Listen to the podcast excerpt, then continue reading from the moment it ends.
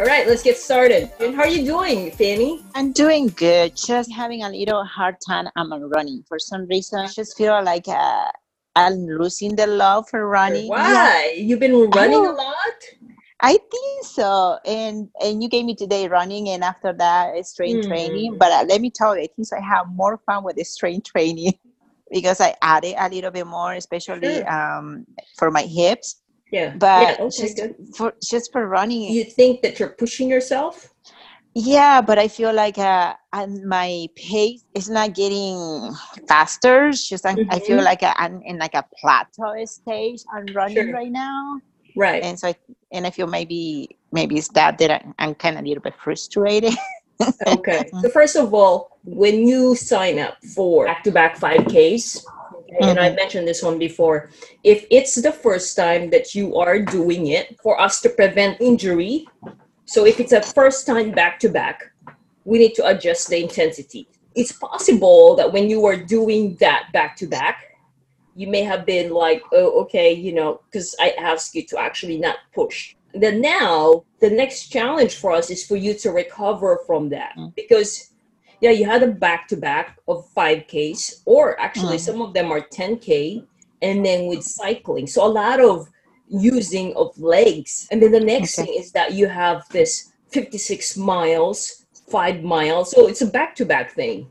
So mm-hmm. when when the load is high already, we do need to adjust the intensity. Once we kind of back off, let let's say you know you are we, we see that you're used to the load or the volume or the distance that you have been doing already then that's the time that hey we can push more. As of now what i want to also tell you is that while you're doing because in a lot of training plans you would notice that i would give you guys like a three weeks block or it could be four weeks block or two weeks block what that means is that within that, let's say if it's three weeks block, that means you're basically training day in and day out.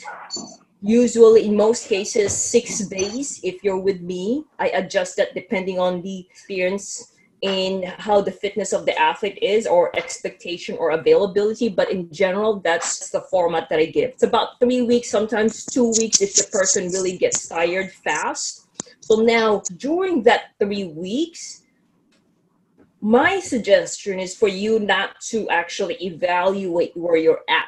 Meaning that don't jump into conclusion right away whether you're actually going fast faster or progressing.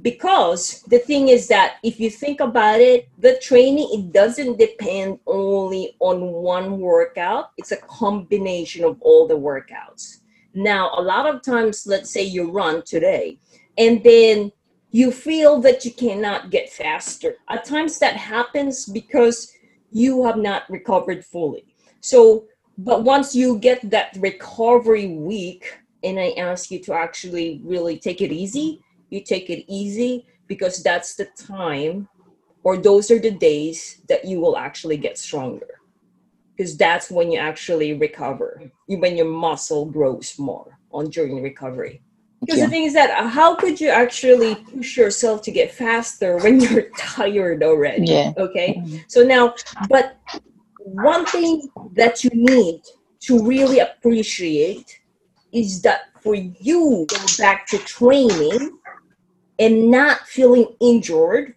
or not feeling like you know it's not going anywhere. Like you cannot even go out or you're hurt or you can't even finish the training. Then that's not a good positive adaptation of the body. It becomes negative because it's possible that you could be going to overtraining or you could be also injuring yourself or about to get sick. So considering that you are able to always show up that means the training is just right now, that's why there's a component of being patient because you will get that. Like, for example, for Sakti, basically today is just yoga, and then tomorrow you're off again. Other athletes, actually, it's hard for them to follow that.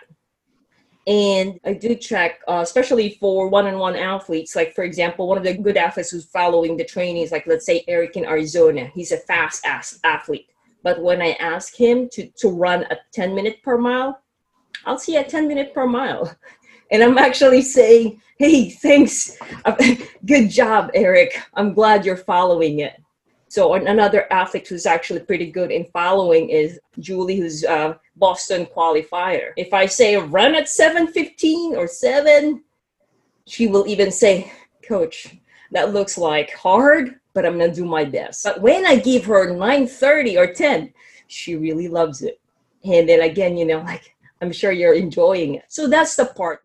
When you're racing Fanny, Okay, so you had key weekend, and that was only last weekend. That was only last weekend. That was Saturday, and you did actually a great job. So right now, today's Tuesday. That's after the key workout. If you think about it, it is a race. So you may not be sore, but your other systems are still recovering what you did was considered as half Ironman distance. So it was considered as half Ironman distance. You could be like muscular system, maybe you're good, but even the mental, your mindset also requires recovery. So for example, when I did the five Ironman in five days, after two weeks, I wasn't sore anymore. But guess what?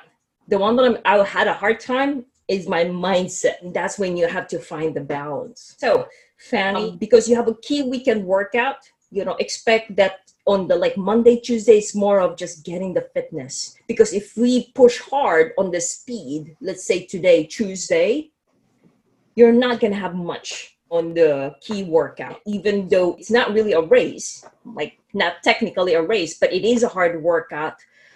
We do need to reserve your energy for that. Right. So we were talking about losing some motivation is that or not enjoying much. Let me share you something.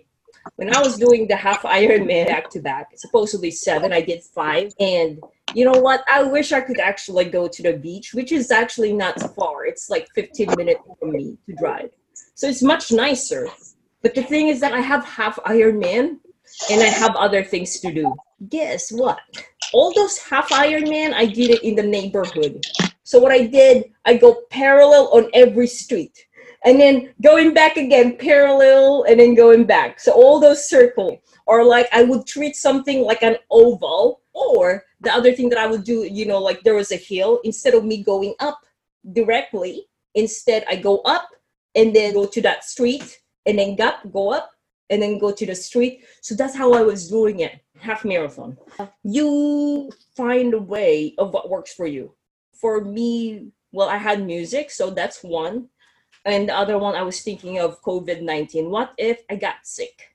What's going to happen? You know, and I think of those people who actually are not able to exercise. I was thinking, like, oh my God, I'm going to have to enjoy my running because I might be one of those. So I started thinking, mm-hmm. or I just look at the houses, or the time actually, like, oh shit, I got to go back, I got to run faster. So it really depends on what works for you. All right, that's it for tonight.